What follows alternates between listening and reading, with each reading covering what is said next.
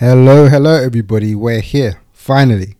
Season 2, episode 1 of 1000 Voices. And we've got so many good, good inspirational stories and interviews coming up for you this season. We're going to kick things off right. And our first guest in the second season is Professor Carlene Firmin. Professor Carlene Firmin is a social researcher who has developed a framework called the Contextual Safeguarding Framework. And in this interview, we talk about why it's so important to take into account context when dealing with young people. Not only looking at their family structure, but looking at all of these different institutions, how they interact and how they impact young people's lives. In this interview, Professor Carlene Firmin talks about her own upbringing, that context, and how that's impacted the person that she is today, and opens up in a very vulnerable manner about things she's been through growing up as a child and in more recent years. She also shares with us a very candid story of a young person that was failed by the system and how things could have been different if context was taken into account. And you don't necessarily have to be involved in any kind of child safeguarding practice in order to use this knowledge. This framework can be modified and applied to all sorts of different relationships and areas in your life. Context is very key, as Professor Carlene Firmin helps us to understand in this interview. So stay tuned Get ready to learn and be ready to be inspired by this story. But that's that for now. This is 1000 Voices in here. We have Professor Carlene Firmin. Hello, hello. How are you doing today, Carlene? I'm good, thank you. How are you? I'm very well, thank you very much. And uh, very excited to get you on the podcast, actually. You know, I was looking at your profile love the work that you're doing. I'm thinking, wow, that would be so cool to get you on um, and to understand a bit more about you, you know, and where you come from and a bit more about the work you're doing and everything. So, yeah, thank you for coming on. Much, much appreciated. No worries. Thanks for having me. Yeah, it's all good. So, you know, to start off with, we always like to take it back to talk about, you know, upbringing and that kind of thing. Um, for someone like yourself, you know, you're, you've, what would you even say, pioneered, created this uh, contextual safeguarding framework. And it'd be interesting just to get a bit of context for yourself, you know, what your upbringing was like in um, your childhood. So, just to start off with, could you just start off by just painting a picture uh, for what your childhood and your upbringing looked like? Sure. Um, so, I'm the eldest of four children. Um, I have three brothers. and they're five years younger than me, six years younger than me, and eight years younger than me. So it was quite a big age gap, and then they all came along. Um, afterwards, we grew up in North London, um, so first Kilburn, then Edmonton, so we've always kind of been North London um, people, and I still live in North London uh, now. Um, and we were brought up by our parents. My dad passed away when I was 14, so then it was just my mum and me and my brothers. Um, and we're a really close family. Uh, we still spend a lot of time with each other and we still live really near each other. When I moved out of home, I moved up the road and stayed on the road for a long time. So uh, yeah, really close family. Um, raised in a Catholic home, went to Catholic primary schools and secondary schools. Um, loved school. Still in touch with school friends now. In fact, I'm seeing some at the weekend. Um, and had a really close knit kind of church community as well um, in my early childhood.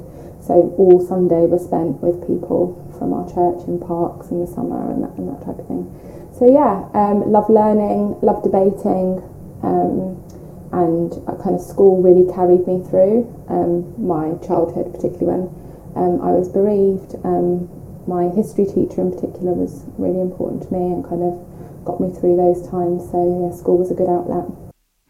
That's great. And on the, the bereavement, so very sorry to hear about that. Um, quite a tough thing to go through as a young person. Without going into details as to what specifically happened, how would you say that affected you then? And is it do, do those effects still carry on until now into your adulthood life? Yeah, I mean, I think it's always difficult to lose somebody, somebody that's important to you, and so um, experience. I think once you experience a tragedy, you're more open to the idea that bad things happen. So it kind of it takes away the idea that bad things don't happen um, to you. So I often approach things with a kind of a worst case scenario and have to talk myself out of that worst case scenario. Um, and I think that's just that's just a natural kind of consequence of some of those types of things happening. Um, but also meant that we were really bonded as a group of siblings and um, with my mum as well and everything that she did to kind of keep family life going. Um, and I, I guess I also kind of just carried through the idea that nothing's guaranteed really and you can't really rely on things other people and other things to kind of carry you carry you through necessarily. So um, and then I bought a house really early when I was kind of working and I wanted to kind of establish a life for myself independently. Um, so all those things influenced me but I think one of the biggest lessons I probably learned which links to the work I now do is the importance of community and the relevance of contexts for your safety and your development. So there was me and three brothers, and we all experienced that bereavement differently, and it impacted us differently because even though we were all living in the same family, we had different groups of friends, we were in different schools, we had different interactions with people like the police and teachers.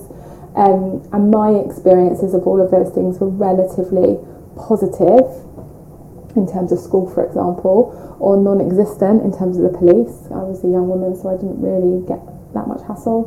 Um, whereas my brothers experienced policing really differently in London, and some of them had very difficult times in schools. And, and when you when those contexts become fractured, um, and you're going through something painful um, in your personal life, um, we're not having an equal experience. It definitely it definitely meant that I, I don't buy into the idea that if I can do it, anyone can do it type narrative, like you just dust yourself off and you work hard. Like I got to where I am because we had a really solid fam- group of families around us in the church that carried my mum through a difficult time. We had, I was in a really supportive school environment. Um, there were a number of factors that meant that my mum was in a position to be able to get us through that. And if those things hadn't been in place, um, it would have probably been a lot, a lot more difficult for me. So I think some people might look at the story and think, oh, well, she went through a difficult time and she's done really well, so going through difficulties isn't a reason for things going wrong. That's just not how I see it. I, I went through a difficult time and I was in a number of a number of contexts that meant that, that didn't have a kind of lasting negative effect on my kind of opportunities and my experiences, and that wouldn't be the same for everybody. We're going to get into the contextual um, safeguarding in a in a bit, anyways. But it's very inter- interesting to hear you talk about your own context, and I'm a massive believer in context being everything as well. Um, no two things are, if I wouldn't, maybe I wouldn't say never, but very, very rarely the exact same thing. Um, people have their own lived experiences, have their own things going on. So with with you and your family, you very young, you've got a bereavement in your family, um, and you know that's it's, it's going to have play a massive, massive role in your life for that period of time. Um, and context is everything. I think that when we're coming to things like you mentioned, uh, schooling, uh, policing, etc., and those are just two institutions, but all of these different institutions and societies we live in, I feel that need to take a very much um, a not a one shoe fits all sort of approach and also quite a human approach to people as well because everyone's context is different. Um, and not only just context as well feel like everybody's everybody's mentality we're all different we're unique in our own specific ways. And what might affect one person one way is going to affect someone else completely different. What might be me dropping my burger on the floor cool that's going to hurt me. That could hurt someone a hell of a lot more. Context um, pain is very relative I feel. Um, so it's very interesting to hear you talk about, you know, your context and your upbringing like that as well. Uh, with actually, just still in the childhood piece, actually, what's your happiest childhood memory?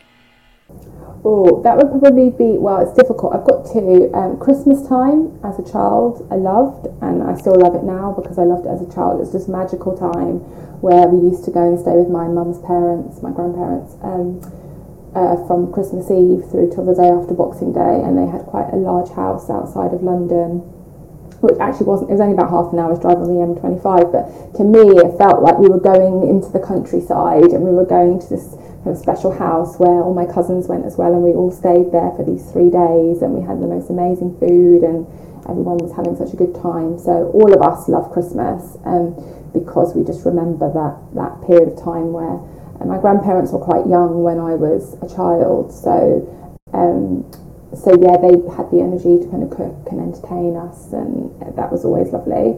Um, and the other thing I loved about childhood was camping. So we used to camp every summer, that was kind of my mum's way of guaranteeing us a summer holiday, even though we didn't have lots of money. She bought a tent, saved up and bought a really nice tent, and then we could go away every summer and camp and ride our bikes, and um, that was also brilliant. And again, we still camp now and my brothers have tents and we you know we all go camping as a family so I guess that, yeah the things that I love most about childhood tried to carry through for my own child now that's great do you have a favorite Christmas Christmas movie oh gosh I think that's such a hard question but probably a Muppets Christmas Carol.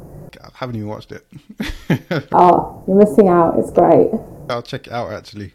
Cool. All right. And what were your early career ambitions when you were young uh, so I initially, or they've changed all the time. I went through a phase of wanting to be a lawyer when I was in school. Changed my mind to a historian. At one point, I wanted to be a nun, and actually did visit a nunnery, and um, like was really quite serious about that. But then changed my mind. So I went through lots of um, thoughts, and then I kind of settled for a good while on journalism. Um, and chose to study philosophy at university because I wasn't completely sure what I wanted to do. I loved theology as an A level and particularly the ethics element of it, so that's why I chose to study philosophy.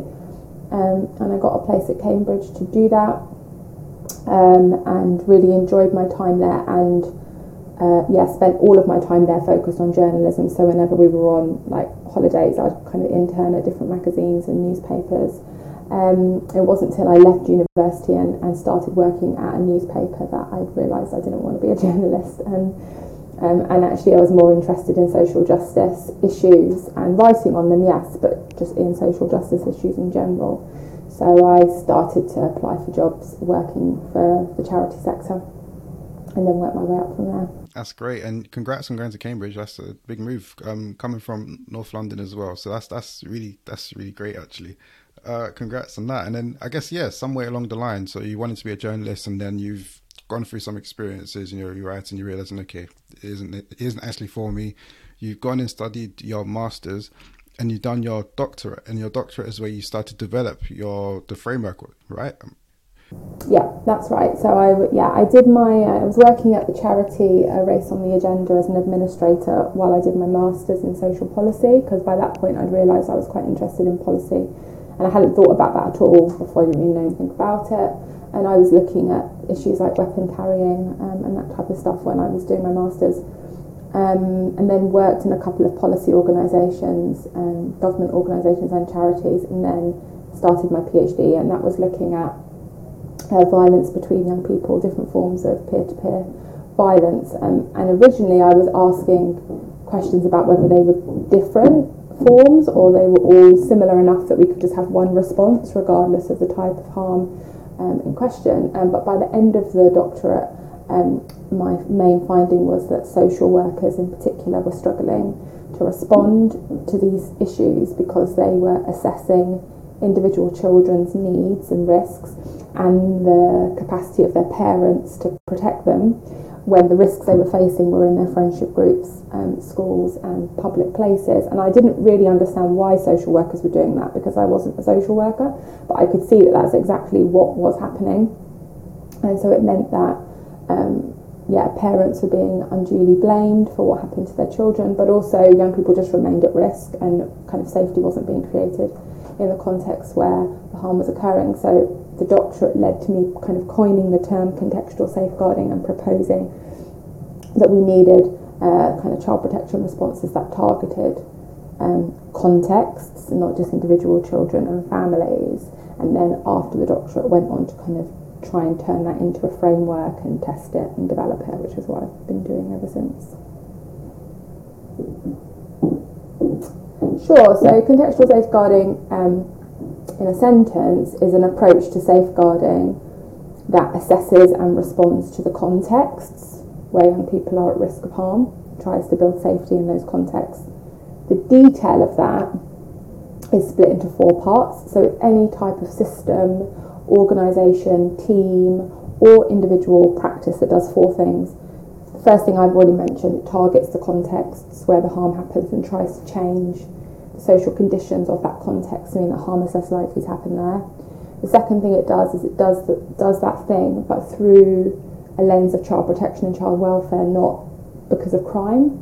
So we do have lots of responses to public places, but they're normally focused on trying to reduce crime. And when you focus on trying to reduce crime, you don't always protect children. You might disperse them out of the area, for example, and that might reduce crime, but it doesn't mean those children are any safer. They might be even more at risk because now we don't know where they've gone. They might be staying in someone's flat um, because they still need Wi-Fi and they can't get it outside a fast food restaurant anymore because they've been told not to go there. So a, a reduction in crime doesn't mean anyone's safer. So contextual safeguarding must be focused on children's welfare first.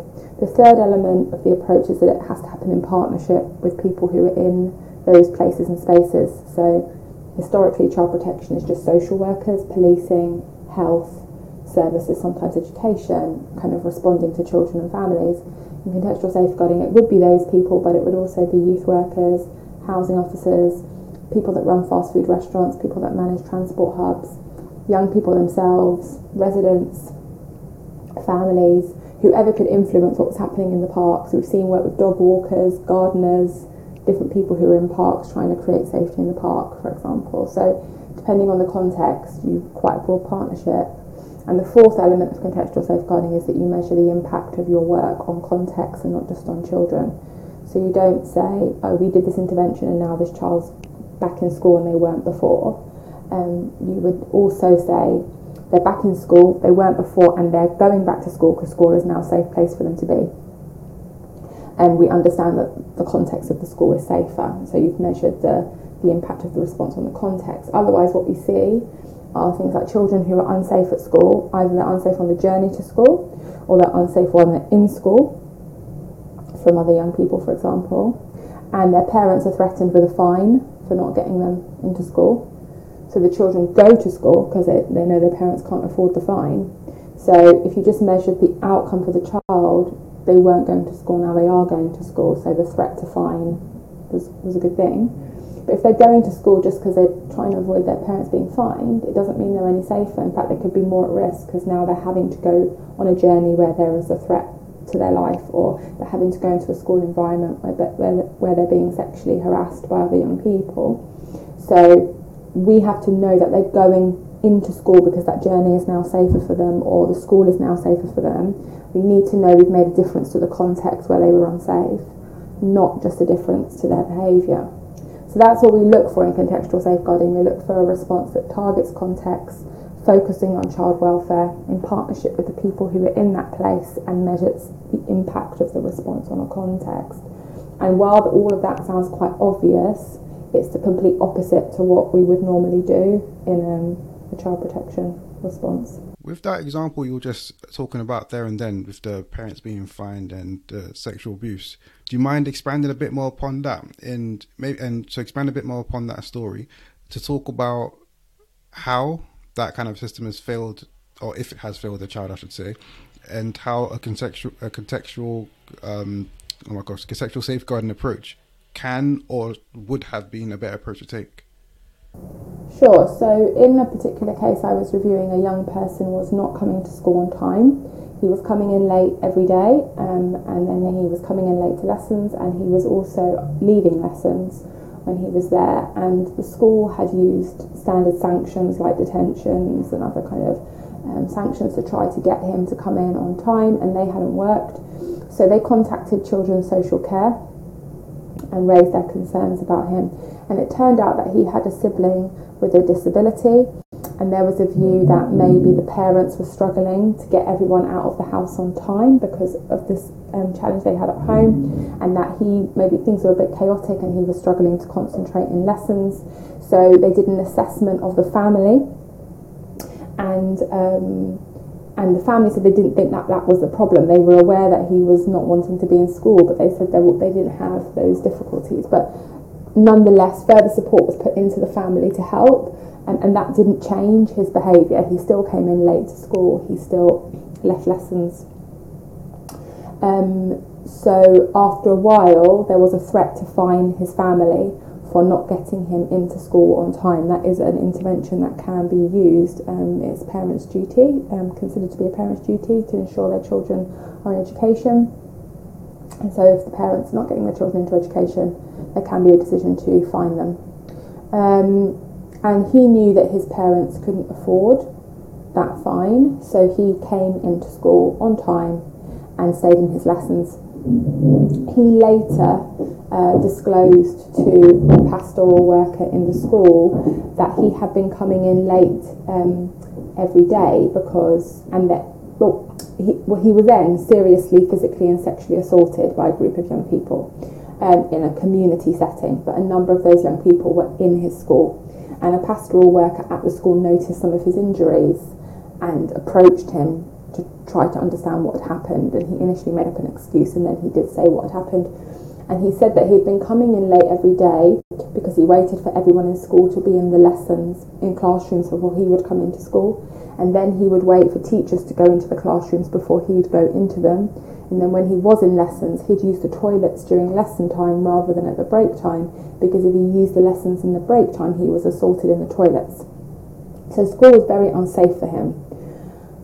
But he didn't want his parents to be fined, so when that was a threat, he started to come into school. But that meant he was just exposed to risk.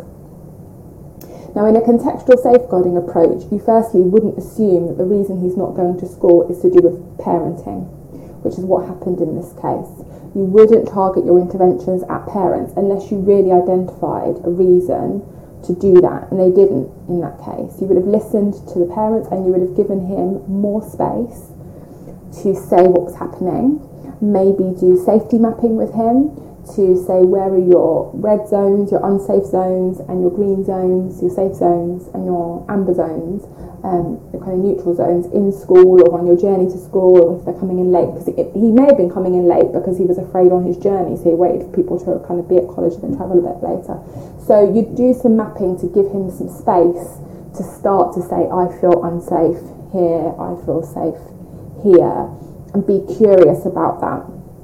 And because that would have then helped them understand that he was unsafe in school, and then the interventions would have needed to focus on the school itself, either targeting the group of young people who posed a risk of harm to him with interventions to change their behaviour as a group. And there was a particular group dynamic with one young person leading and a lot of other young people following that behaviour. You'd also want to understand whether the culture of the school was facilitating that? Were there kind of attitudes of staff or what other students that were kind of normalising it and you target your intervention there? Try to change the culture of the school and make it a safe place for him to be.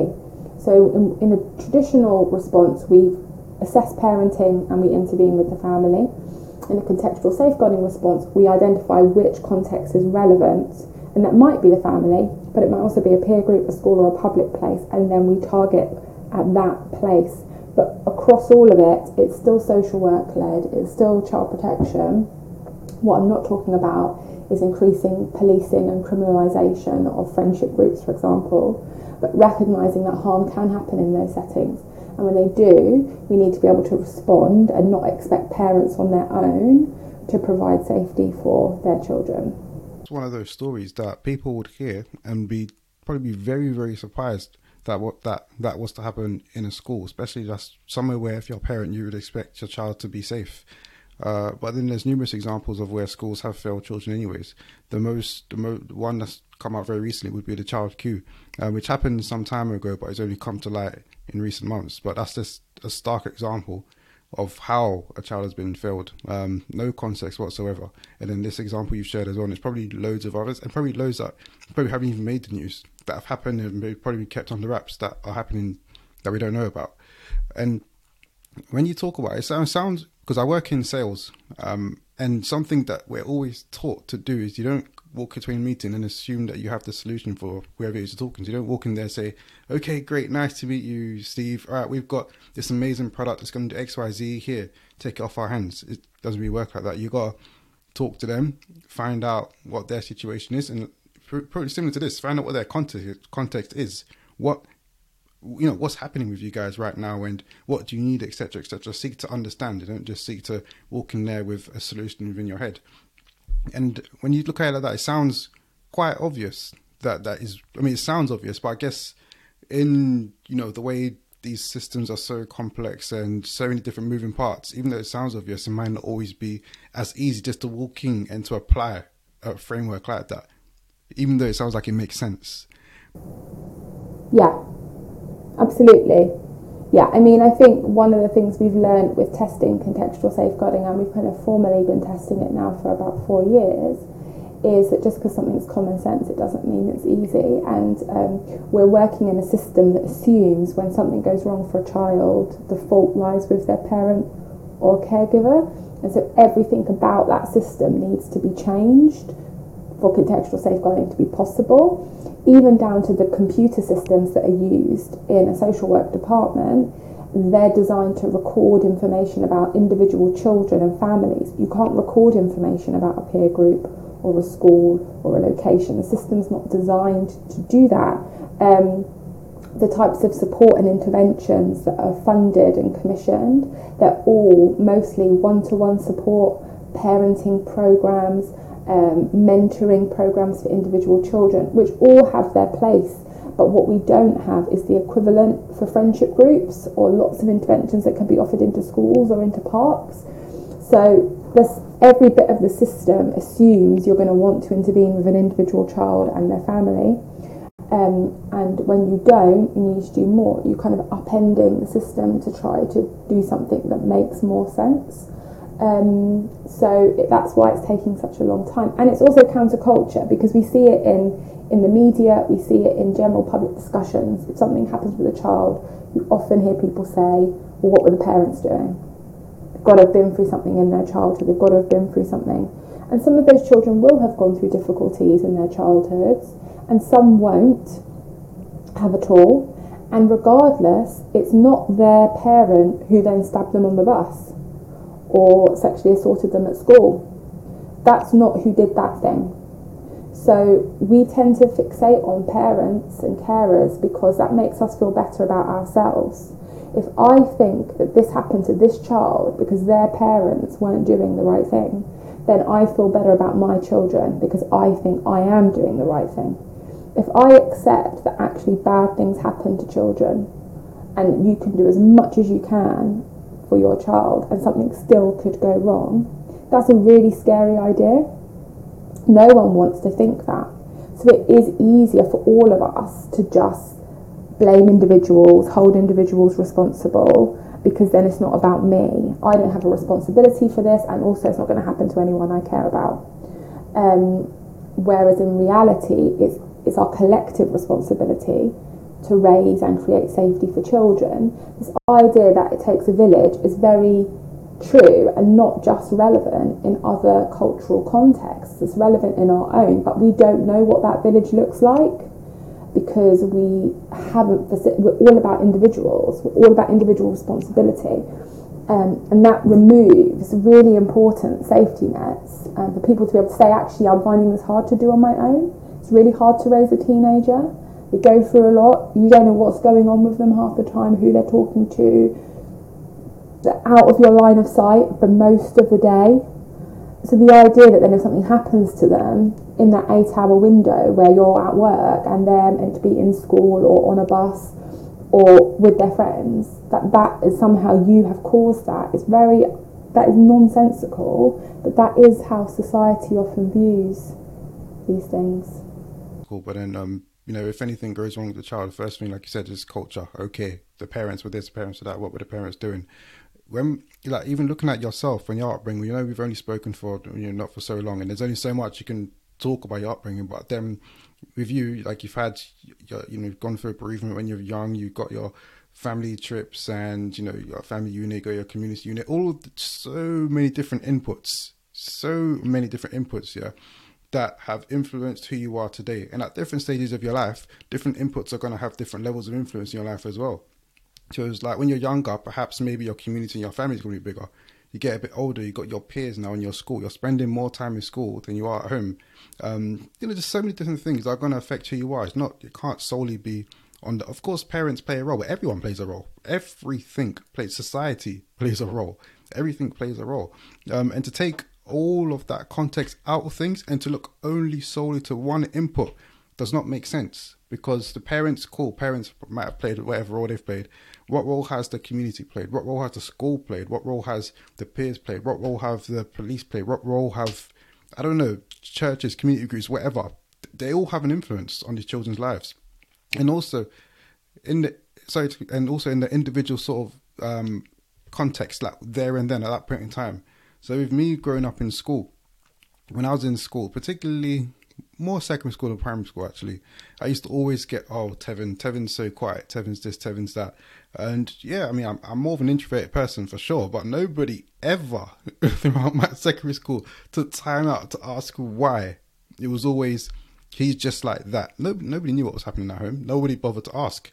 Um, and it's just a lack of context, you know. I think, um, you know, maybe the way that institutions, especially with our young people, because they're the future, the way these institutions interact and approach young people um, probably should be overhauled completely. You know, with like a, a, framework that you're you're advocating for and things like that. I think um, with um the do you believe that this framework should also be applied? So, like with the story you told with the young boy that was assaulted in school, do you feel like this framework should also be applied to the attackers as well, the ones that committed the assault? Yeah, absolutely. Um, they're all children, um, and we need to understand what causes behaviour. It doesn't mean that there's no sanction. I mean, that was it was a very serious assault. There, needed to be a sanction. But if we want sustainable change, and if we want to intervene earlier, then we need a welfare-based response. We have to understand their needs. I would do the almost exact same assessment on for every child, but then the ones that had obviously committed a harmful offence as part of that particularly if they were not under duress, they hadn't been exploited to do it. Of course, we need to have kind of some kind of sanction, but it's important. I'm, I'm a firm believer in restorative forms of justice. When we talk to young people, and we do that quite a bit, particularly in schools, around peer to peer sexual harm that happens in schools, a lot of young people want a more restorative approach. They want um, those that have caused harm to them to understand why that was a problem and they want that person to not do that again. That's their kind of concern. Um, and the way to stop someone from doing it again is to address the drivers of their behaviour. Um, you know, so in, in the case that I reviewed with that young man who was assaulted, when you looked then at what was going on um, for the people that assaulted him, a number of those young people had been bullied previously by the person that led that assault. And to avoid being bullied, they aligned themselves with him. So they had their own experiences of victimization that had been missed and hadn't been addressed as well. This young person that was leading a lot of this, he had a lot of experiences of community based violence, was very unsafe in his in public spaces, so he tended to exert power in school because it meant meant he felt better about himself because he felt weak and vulnerable when he was outside of school. And he also had a very poor relationship with the police, as did his family. Um, and he had had some very problematic interactions with them where he had been assaulted by the police. So there's all these different things that were going on that required attention. If his experiences in the community had been addressed, he wouldn't have been seeking to exert power in school if the experiences of bullying that were rife in that school were being addressed, those young people wouldn't have aligned themselves with him. So those were the conditions that meant that this young person then ended up being assaulted. If you take out the bullying in the school, you take out the fractious relationship with policing and his experiences of community violence, you might not get the assault that that young person experienced. And, and just punishing them also doesn't get us away from that happening in the future. So um, it's really important that we seek to create safe environments for all of our young people. Um, whether the risk that they then are exposed to kind of leads to them instigating harm against others, being harmed themselves, and a lot of young people are victimised and harming others at the same time when they're experiencing these things.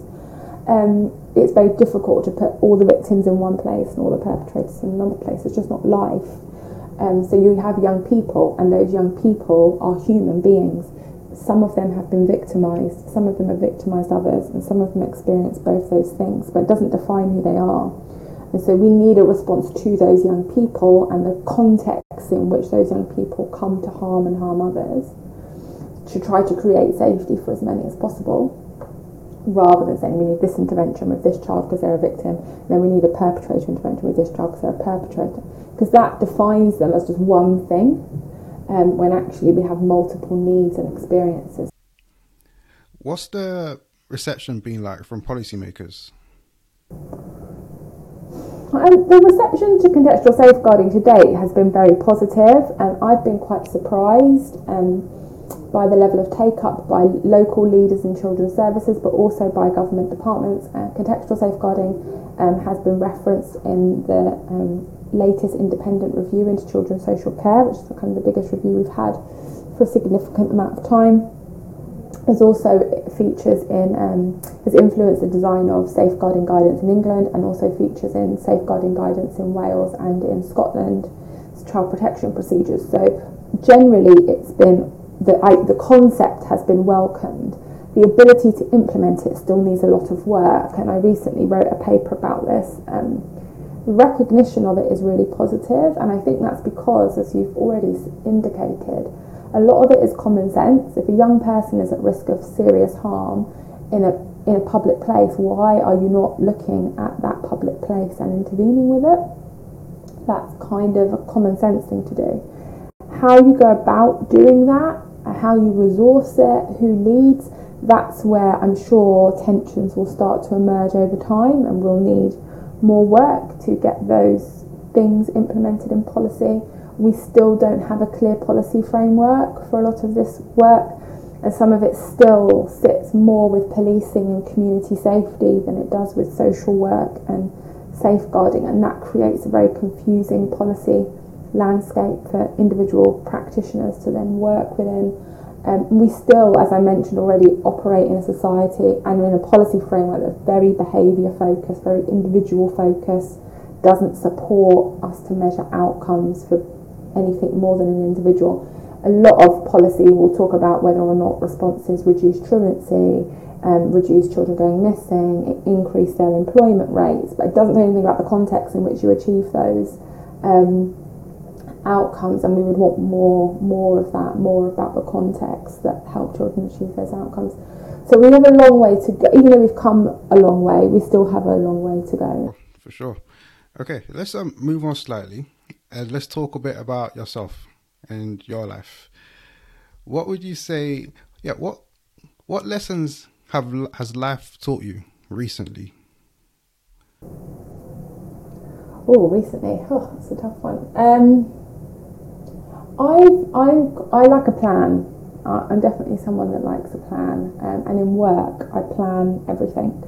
Um, but I guess one of the things I've learned, and I'm sure a lot of people learn in different ways over the course of the pandemic, um, is that sometimes things are just out of your control completely, and so.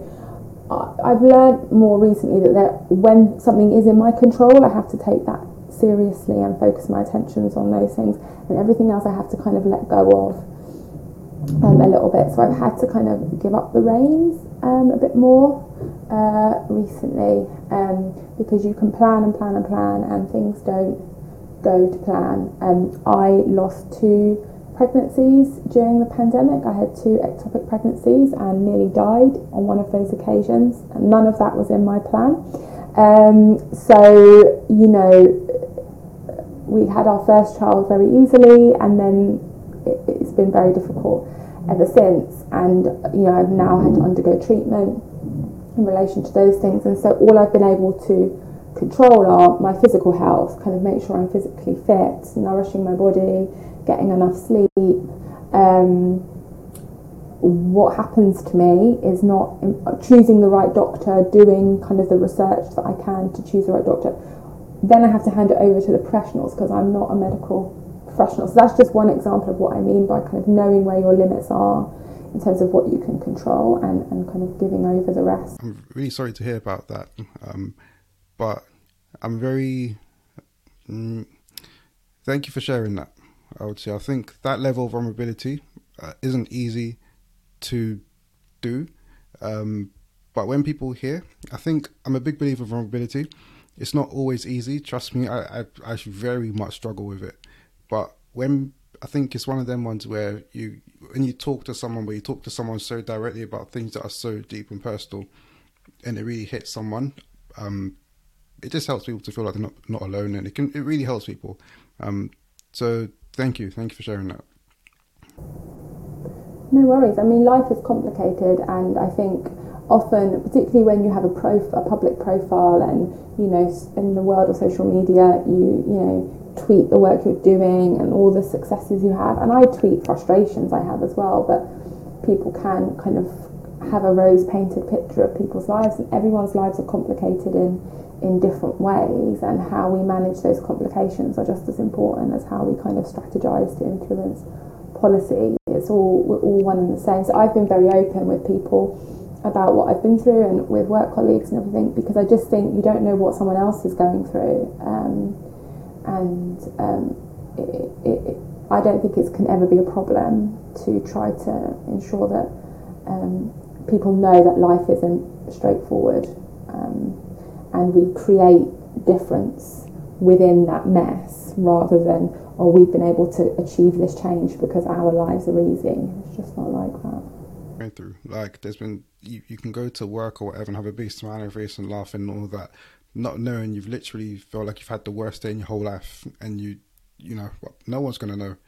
Um, which is why I think it's always people to treat always important. So is treat people with a level of compassion because you literally do not know what is happening in someone's life.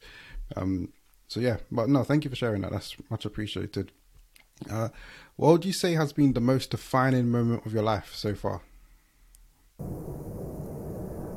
Oh my goodness, that is a big question. I don't. It's really tough to answer. Most defining moment. Wow. Um. I don't know. I mean, because there's different ways in which your life is defined, right? So I could like go down the obvious route of becoming a mother um, it definitely changed my life um, for the better, but it changed my life, it changed how I balance life, how I do life, what I prioritise. But it doesn't define me, you know, it doesn't define my life and its trajectory. Or when I was um, appointed my professorship, that was quite, a, that's been my latest big turning point. Um, it's definitely changed how I'm viewed and it's changed the types of requests I get and, it, you know, the access I get to people, to ideas, um, and it's a culmination of a lot of work. Um, and so that currently defines quite a significant proportion of my life, but it doesn't define it all. Um, so I think I don't have a single most significant defining moment, but I definitely do have landmarks where I, um, I don't know, my life, kind of reshaped an element of my life. But I have this, um, like, I have quite a lot of things my mum kept from when I was little, and I've got this um, book that I made as like a school project when I was about nine years old. It's called All About Me, and you write about yourself. And there's a page in the book where I described my personality, and it pretty much was the same when I was nine as it is now. I made reference to social justice. I don't know where I got the idea from because I was nine um, I talked about a love of dance, a love of music, um, of family, and I said I didn't like sharing. And all of those things are still pretty accurate. So I think sometimes the moments in our lives that define us sometimes just bring us home to who we've always been or enabled us to kind of grow an element of our personality that we um, that has always been there but we haven't had the opportunity to explore uh, rather than kind of reshape um, in a quite significant way who we are. If you could go back and live one day of your life all over again, what day would you pick? Hmm, my goodness. These are tough questions. If I could go back. Um, probably my wedding day because it just goes by so quick and everyone tells you that. Um, but you don't you know, there's nothing you can do about it at the time. Like I didn't really eat much of the food. I feel like there was lots of people I didn't speak to. There were moments where I didn't take it in. So potentially that day, or maybe the night before I gave birth, because that was probably the last night I had a decent night's sleep. So I'd really enjoy that sleep in a different kind of a way to um, to how I sleep now. If you could go back, um, just the start of your life, and change if you can do some things differently, would you go back and do anything differently?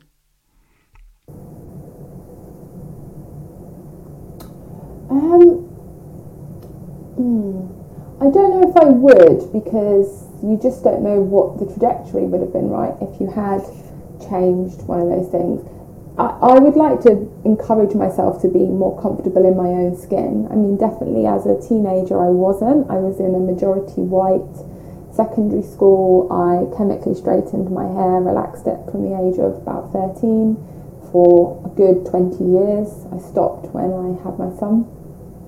Um, and I wanted to be like all the other girls and I wasn't, and I didn't really embrace that at all. And when I look back at photos of myself, I didn't see the person I'm seeing in the photographs. I didn't um, have any, I haven't had that much confidence in my identity. I had confidence in my abilities, um, but I didn't have confidence in my kind of identity. So I would encourage me to embrace and explore that more. But I think that would probably be the case for a lot of teenagers for various reasons because a lot of teenagers want to be part of something um, and be in a group. And if there's something about you that means you're slightly out with, that can be quite difficult as a teenager. And, and, and that I definitely experienced that. Um, but it's not really a, an individual thing I would do differently. I think I'm I'm a believer um, somewhat that life is sort of like you're on a journey just to rediscover yourself. So, like you spoke about, if you read in your book that you've done when you were nine years old and realizing, oh wow, this is all true. Most of it is true today. Um, it's always been there. I feel that we're born in like our purest states, and then we go through life, and then a lot of us lose our ways. I mean, you know, we're not. And then, yeah, a lot of us lose our ways, and then just through life and through experience, it's about trying to find that inner child again. It's about trying to come back to home, you know, um, which it sounds like you've done or are doing anyways. Um, that identity piece quite powerful. You're saying because when you're young, you you know you start to straighten your hair and etc. etc. But now you've come to a place where you're more confident in who you are, um, and I think that that that comes with a level of you know of, of peace, um, help you be a lot more happy for sure. Um, and yeah, I feel like a lot of us are on that sort of a journey, even if we don't know it. What's the next chapter in your story going to look like? Ooh, well, I, I mean, I hope to have a bit of a breath um, in my next chapter. Uh, maybe take a bit more leave, go on some holidays, um, and enjoy life a little bit. Um, not that I haven't been, but it's been quite fast paced. Um, and my um, in my new role at Durham in my professorship, I work with a much smaller team and we've just finished a load of projects and we have a much smaller set of projects that we're working on now so my work feels just as impactful but much more contained um, and I'm going to be doing more teaching than I have been previously and supporting other PhD students so I'm looking forward to a slightly different pace of work and um, yeah just having a little a, a kind of a chapter where you do a bit more of a stock take rather than trying to uh, kind of innovate and do lots of new things. But I'm not very good at that. I'm always starting new things. I have a book coming out in um, September. I'm submitting a book manuscript with a colleague. We've been editing a book. Um, that manuscript gets submitted in September will be out next year, and I'm just discussing another book with another colleague and I said I wasn't going to write another book after my last one and that's three others so I'm not very good at slowing down, but I am going to try and have a slightly slower pace in this next chapter of life. And I'm guessing are those books going to be on contextual safeguarding? They are. Um, the next one is on uh, just on the evidence base around risks outside of the family um, and what we've learned internationally about the types of responses we need.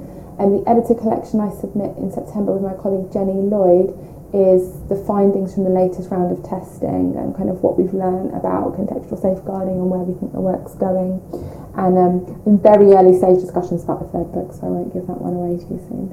All right, but that's that nice one. Thank you so much for coming on. Really, really enjoyed speaking with you today. Yeah.